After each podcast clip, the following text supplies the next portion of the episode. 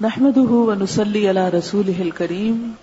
أما بعد، فأعوذ بالله من الشيطان الرجيم. بسم الله الرحمن الرحيم. رب اشرح لي صدري ويسر لي أمري.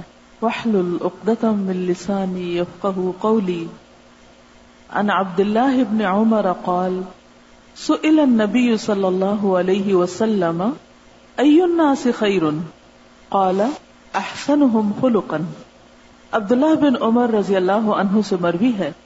کہتے ہیں، نبی صلی اللہ علیہ وسلم سے سوال کیا گیا، کون سے لوگ بہت بہتر ہیں، زیادہ اچھے ہیں؟ لوگوں میں سے کون سے لوگ سب سے اچھے ہیں؟ آپ نے فرمایا، جو ان میں سے اخلاق کے لحاظ سے سب سے اچھے جس کا اخلاق اچھا ہوتا ہے، لوگ بھی اس کو پسند کرتے ہیں اور اللہ سبحان و تعالیٰ بھی اس شخص سے محبت کرتے ہیں۔ اور نبی صلی اللہ علیہ وسلم نے بھی اس شخص کو سب سے اچھا شخص کا ہر انسان کے دل میں یہ خواہش ہوتی ہے کہ لوگ اس کو اچھا سمجھے لوگ اس کی کیئر کریں، اس سے محبت کریں۔ لیکن یہ سب کچھ ڈیمانڈ کرنے سے نہیں ملتا۔ یہ دینے سے ملتا ہے۔ اگر آپ کسی سے محبت کریں گے تو آپ کو محبت ملے گی۔ اگر آپ کسی کی کیئر کریں گے تو آپ کو کیئر ملے گی۔ تو اگر ہم چاہتے ہیں کہ ہمارے گھر کے اندر خوشی ہو ہمارے اسکولوں کے اندر، ہمارے اداروں کے اندر کہیں بھی تو ہمیں کیا کرنا ہوگا؟ آپس میں ایک دوسرے کا احترام کرنا ہوگا۔ ایک دوسرے سے اچھے اخلاق کے ساتھ پیش آنا ہوگا۔ ایک اور حدیث ہے ان اسامت ابن شریک قال كنا جلوسا عند النبي صلی اللہ علیہ وسلم كأنما على رؤوسنا الطير ما يتكلم منا متكلم اذ جاءه اناس فقالوا، من احب عباد الله الى الله قال، احسنهم خلقا. اسامہ بن شریک سے مروی ہے. کہتے ہیں، ہم رسول اللہ صلی اللہ علیہ وسلم کے پاس بیٹھے ہوئے تھے۔ اس طرح گویا کہ ہمارے سروں پر پرندے بیٹھے ہوں۔ اور ہم میں سے کوئی بھی کلام کرنے والا کلام نہیں کر رہا تھا، کوئی بھی بول نہیں رہا تھا۔ بالکل خاموشی کے ساتھ بیٹھے ہوئے تھے۔ اچانک چند لوگ آئے اور انہوں نے کہا اللہ کے ہاں اللہ کے بندوں میں سے زیادہ محبوب کون ہے؟ زیادہ پیارا کون ہے؟ آپ نے فرمایا، ان میں سے جو اخلاق کے لحاظ سے بہت اچھے ہیں۔ اس حدیث سے ایک بات تو یہ پتہ چلتی ہے کہ صحابہ جب نبی صلی اللہ علیہ وسلم کی مجلس میں بیٹھتے تھے، تو بہت خاموشی اور سکون کے ساتھ بیٹھتے تھے۔ اس طرح گویا ان کے سروں پہ پرندے بیٹھ جائیں۔ پھر اسی طرح دوسری بات یہ پتہ چلتی ہے کہ بعض اوقات صحابہ صرف سنتے تھے، بہت سوال جواب، بحث، مباحثہ نہیں کرتے تھے۔ باہر سے کوئی آتا تو آ کر سوال کرتا۔ تو یہاں بھی اچانک چند لوگ نبی صلی اللہ علیہ وسلم کی مجلس میں آئے اور انہوں نے آ کر سوال کیا کہ سب سے اچھے لوگ کون ہوتے ہیں جو اللہ کو سب سے زیادہ پیارے ہوں۔ ہم سب قرآن مجید پڑھتے ہیں تو ہمارے دل میں اللہ تعالیٰ کی محبت پیدا ہوتی۔ ہے جب اللہ سے بہت پیار کرتے ہیں تو ہمارا دل چاہتا ہے کہ اللہ بھی ہم سے پیار کرے۔ قدرتی خواہش ہے نا؟ تو پھر کون سا طریقہ ہو کہ ہم بھی اللہ کے پیارے بن جائیں؟ اس کا طریقہ نبی صلی اللہ علیہ وسلم نے بتایا ہے کہ آپ سب سے زیادہ اچھے اخلاق والے بن جائیں۔ اب اچھا اخلاق کیا ہوتا ہے؟ اچھا اخلاق دوسروں کے ساتھ وہ معاملہ کرنا جو آپ اپنے لیے چاہتے ہو کہ لوگ آپ کے ساتھ معاملہ کریں۔ اور یہ کیسے ہو سکتا ہے کہ دوسروں کی جو باتیں آپ کو پسند نہیں آتی، آپ خود ان سے بچنا شروع کر دیں۔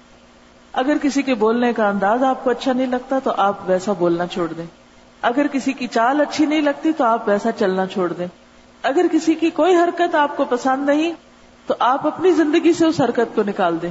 تو اس طرح انشاءاللہ اللہ آپ کے اندر بہترین عادات پیدا ہو جائیں گے اور ویسے تو اچھے مینرز اور اچھے اخلاق اور اچھی اچھی باتیں جو ابھی بچوں نے حدیثیں سنائی اور ان کے ہاتھوں میں یہ پلے کارڈز بھی ہیں۔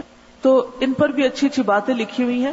لیکن یہ سب کچھ جس طرح کارڈ پر آپ نے خوبصورت طریقے سے بنایا اور بہت کلرفل لکھا، یہ سارا ہمارے عمل میں ایکشن میں بھی اسی طرح کلرفل طریقے سے آنا چاہیے۔ پھر اسی طرح ایک اور حدیث ہے۔ عن علی ابن الحسین مرفوعا، اذا احب احدكم اخاه في الله فليبين له فانه خير في الالفه وابقى في الموده علی بن حسین رضی اللہ عنہ سے روایت ہے مرفون یعنی نبی صلی اللہ علیہ وسلم سے انہوں نے سنا کہ جب تم میں سے کوئی اپنے بھائی کے ساتھ اللہ کے لیے محبت کرے تو اس سے بیان کر دے یعنی اس محبت کا اظہار بھی کرے، کیونکہ یہ وضاحت پیار میں بہتری اور محبت کو دیر تک رکھنے والی ہے یعنی اس سے تعلقات اچھے ہوتے۔ بعض اوقات ایسا ہوتا ہے کہ ہمیں کسی کا کوئی کام اچھا لگتا ہے، کوئی بات اچھی لگتی، کوئی طریقہ اچھا لگتا ہے، کوئی ادا اچھی لگتی، لیکن ہم اپریشیٹ نہیں کرتے اس کو۔ اسے بتاتے نہیں، اسے انکریج نہیں کرتے۔ اپنے دل تک ہی رکھتے ہیں۔ تو اس کے لیے کیا ضروری ہے کہ اگر آپ کے دل میں کسی کے لیے اچھے جذبات ہوں، تو آپ کو اس کا ذکر کر دینا چاہیے۔ تاکہ دوسرا شخص آپ کے جذبات کا لحاظ رکھے، آپ کے احساسات کا پاس رکھے۔ ایک اور حدیث بھی ہے انائشہ مرفوعا۔ اذا اراد اللہ عز وجل باہل بیت خیرا ادخل علیہم الرفق.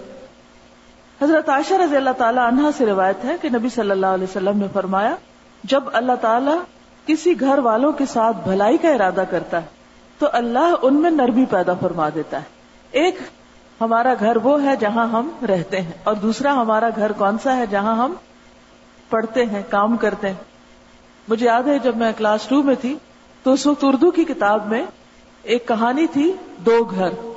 تو میں ہمیشہ سوچتی تھی کہ گھر تو ایک ہی ہوتا ہے، دو گھر کیوں؟ یعنی ہم سب اپنے اپنے گھر میں رہتے ہیں۔